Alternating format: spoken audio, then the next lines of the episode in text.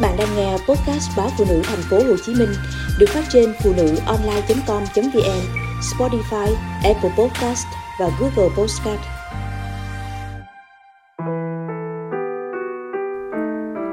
Đàn bà khôn ngoan giữ chồng. Ngoài 30, gã có bồ, bị vợ phát hiện. Tuy chưa biết rõ mối quan hệ tới mức nào, nhưng vợ cũng đã đánh hơi được chồng tòm tem đâu đó bên ngoài. Gã thì không mảy may nao núng, chẳng thách thức, nhưng xa gần tuyên bố, dám làm mất mặt nhau thì đừng mong cứu vãn gì nữa. Vợ gã thừa thông minh để hiểu thông điệp của chồng. Chị im lặng, đợi chồng tự xử lý. Gã một mặt hứa hẹn với vợ, đồng thời rút vào hoạt động bí mật, mọi thứ đều cẩn thận hơn. Cái tính trăng hoa dường như nó ăn vào máu, càng dấn vô càng ghiền, khó mà dứt được. Vợ phát hiện ra mối này thì gã buông bỏ, rồi từ từ gây dựng mối khác. Cứ như vậy, vợ chồng gã nhì nhằn hết 10 năm dài. Lần này, vợ tóm được tận tay khi gã dắt bồ đi mua sắm nữ trang.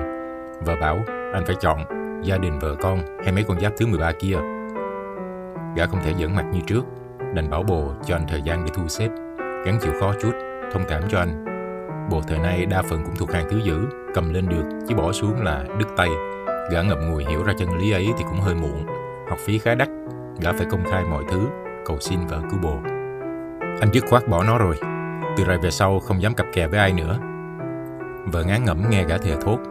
Bây giờ gã mới chạm ngưỡng U50, đã vướng sơ sơ vài ba thứ bệnh thời thượng như cao huyết áp, mỡ trong máu, gút, có khi còn cả tiểu đường này nọ.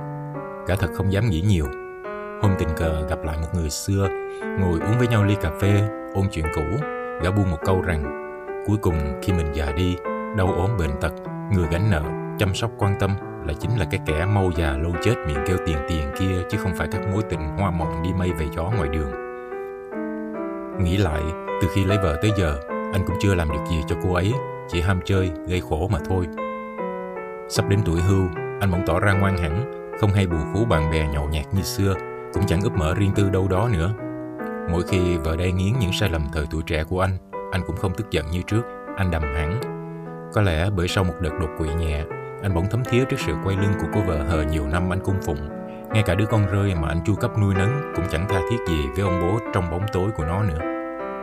Đàn ông nhất định phải có sức khỏe, biết làm ra tiền, cứ nay kêu mỏi mệt, mai là than làm ăn thất bát thì đâu đáng mặt nam nhi, vô tích sự thì đu theo cho nhọc người à. Từng có lần tình cờ nghe từ miệng vợ bé những câu ấy, anh mới chưng hửng nhận ra, hóa ra mình già đầu mà dại, cứ tưởng công sức âm thầm kia ít ra cũng được thừa nhận. Ngồi ngẫm nghĩ anh mới hiểu anh ngu, chỉ vì một chút đèo bồng mà chuốc họa vào thân, phải gánh hậu quả, tới già cũng chẳng yên, nơm nớp lo bị vợ hắt hủi. Lỗi lầm của anh thật to như núi. Anh từng coi thường vợ không làm ra tiền, học vấn thấp, không xứng với chồng, dù vợ có cố gắng nấu nướng dọn dẹp chu toàn thế nào, anh vẫn khó hài lòng. Kết quả của sự xem nhẹ ấy là một đứa con gái lỡ với cô nhân viên trẻ hơn anh cả con giáp. Đã ăn vụng còn để lại hậu quả, dù anh chối bay chối biến nhưng đứa con gái ngoài giá thú kia giống anh như tạc. Anh giờ đi nhẹ nói khẽ, ra vào nhà mình mà luôn thận trọng, sợ mất lòng vợ. Vợ cho ăn gì cũng thấy ngon, vợ mua cho cái gì thì mặc cái nấy, không dám đòi hỏi ý kiến. Anh bảo, nghĩ tới chuyện xưa cảm thấy hổ thẹn vô cùng. Giá như đất nứt ra thì anh cũng dám chui vào đó cho đỡ xấu hổ. Nay thi thoảng vợ vào thành phố ở với con ít hôm để trông cháu. Những ngày ấy, anh trông còn hơn mong mẹ về chợ, cứ thấp thỏm lo vợ đi luôn. Anh càng hết hồn hơn khi một anh đồng nghiệp trạc tuổi mới vừa ly hôn chia sẻ, sống độc thân thực ra khổ lắm, có bồ cũng không giải quyết được vấn đề đâu. Bọn gái trẻ bây giờ đa phần không biết nấu ăn cho hợp khẩu vị của mình. Tôi đã phải chia tay mấy cô rồi đấy. Đàn ông thật ra là một thằng bé to xác mà thôi, họ không thể sống được mà chẳng có đàn bà bên cạnh vạch đường chỉ lối, ngăn chặn các biểu hiện sai lầm.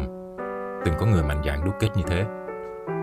Thực tế, càng lớn tuổi đàn ông dường như càng yếu đuối, thích dựa dẫm, không muốn đổi thay. Đừng kỳ vọng họ dám bỏ vợ để theo nhân tình, làm lại từ đầu ở độ tuổi không còn trẻ nữa. Hòa hoàng lắm mới có ông xuẩn ngốc mà chân ông như vậy. Thời gian sẽ khiến cho đàn ông biết đá biết bàn, hiểu ra giá trị của người bạn đời. Đàn bà khôn ngoan giữ chồng bằng các thói quen, để lúc nào các ông ấy cũng âu lo sợ thiếu vắng. Đôi lúc vợ cũng cần để chồng biết sự lợi hại của mình, bằng cách bất chợt ngừng các khoản phục vụ chu đáo hàng ngày đi nhé.